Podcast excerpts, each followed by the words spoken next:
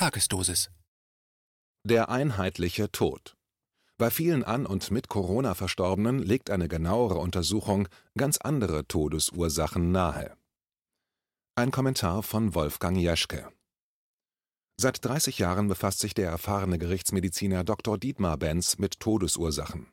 Er hat etwa 5000 gerichtliche Obduktionen durchgeführt. In zahllosen Gerichtsprotokollen finden sich seine Bewertungen im Zusammenhang mit Unfällen oder Straftaten wieder. Seit vielen Jahren führt Benz in Baden-Württemberg in mehreren Krematorien die sogenannte Feuerbestattungsleichenschau durch. Dadurch hat er einen Überblick über etwa 20 Prozent aller zur Kremation gelangten natürlichen Todesfälle dieses Bundeslandes. Über 120.000 Verstorbene hat Dr. Benz in seiner Zeit als Rechtsmediziner vor der Feuerbestattung untersucht.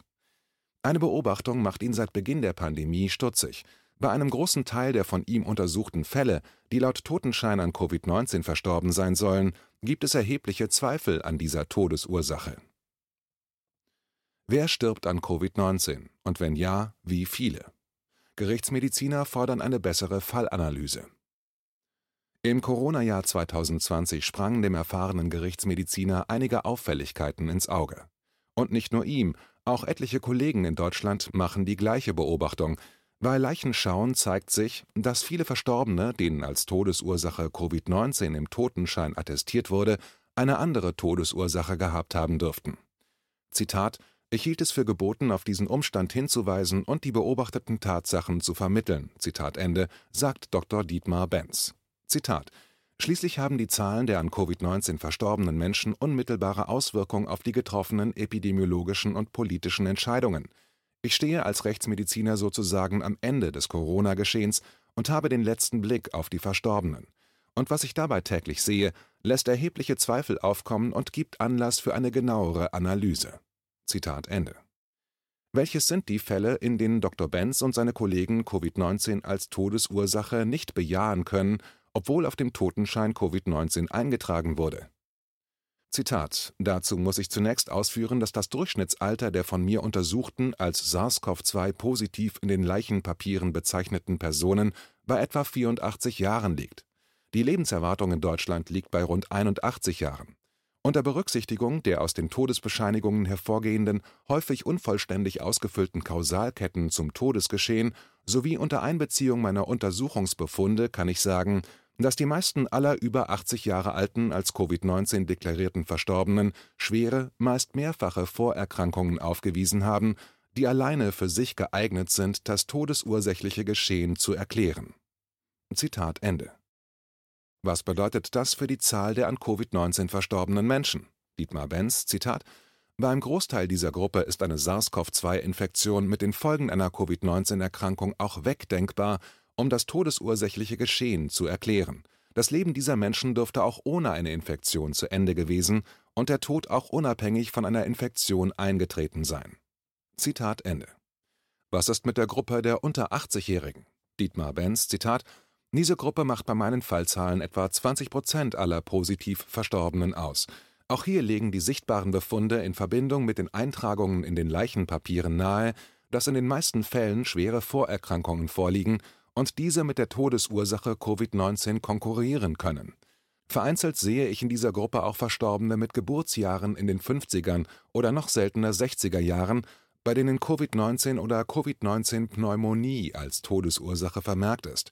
Hier liegen so gut wie immer schwere Risikofaktoren wie massives Übergewicht, ein Krebsleiden im Endstadium oder beispielsweise eine Leberzirrhose vor. Ich sehe aber keinen Fall, bei dem sich ein Mensch aus voller Gesundheit das Virus einfängt und nach einer Woche tot ist. Aber um nicht zu spekulieren, müsste man tun, was auch schon vor langer Zeit mein Kollege Professor Püschel vom UKE in Hamburg angeregt hat. Wir müssten einfach alle Leichname, denen in den Totenscheinen Covid-19 als Todesursache attestiert wurde, obduzieren. Das wäre der Goldstandard. Dann hätten wir eine klare Sicht auf die Dinge. Wir könnten beurteilen, wie viele Tote tatsächlich auf das Konto von Corona gehen. Ich sehe aber in der nun schon langen Zeit von politischer Seite keine ergriffenen Maßnahmen, die Klarheit über die tatsächlichen Todeszahlen durch das Virus schaffen sollen. Abschließend kann ich zu meinen vorangegangenen Aussagen noch hinzufügen, dass diese sich auch in Einklang bringen lassen mit einem Bericht des Statistikers Gören Kauermann im Focus Online vom 31.01.2021. in dem er darstellt, dass in 2020 von einer nennenswerten Übersterblichkeit nicht ausgegangen werden kann. Zitat Ende. Gibt es Verbesserungsbedarf bei der Ausstellung der Totenscheine? Dietmar Benz, Zitat: Die Anzahl der sorgfältig und ordnungsgemäß ausgefüllten Totenscheine ist eher gering. Die Angaben sind oftmals rudimentär. Eher selten finden sich umfänglichere Informationen über die Verstorbenen und ihre Vorerkrankungen.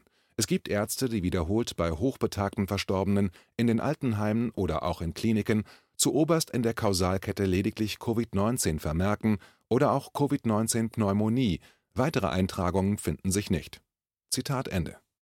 Was könnte das Motiv der Kliniken und beteiligten Ärzte sein, die Todesursache falsch zu begutachten? Könnte es um Geld gehen?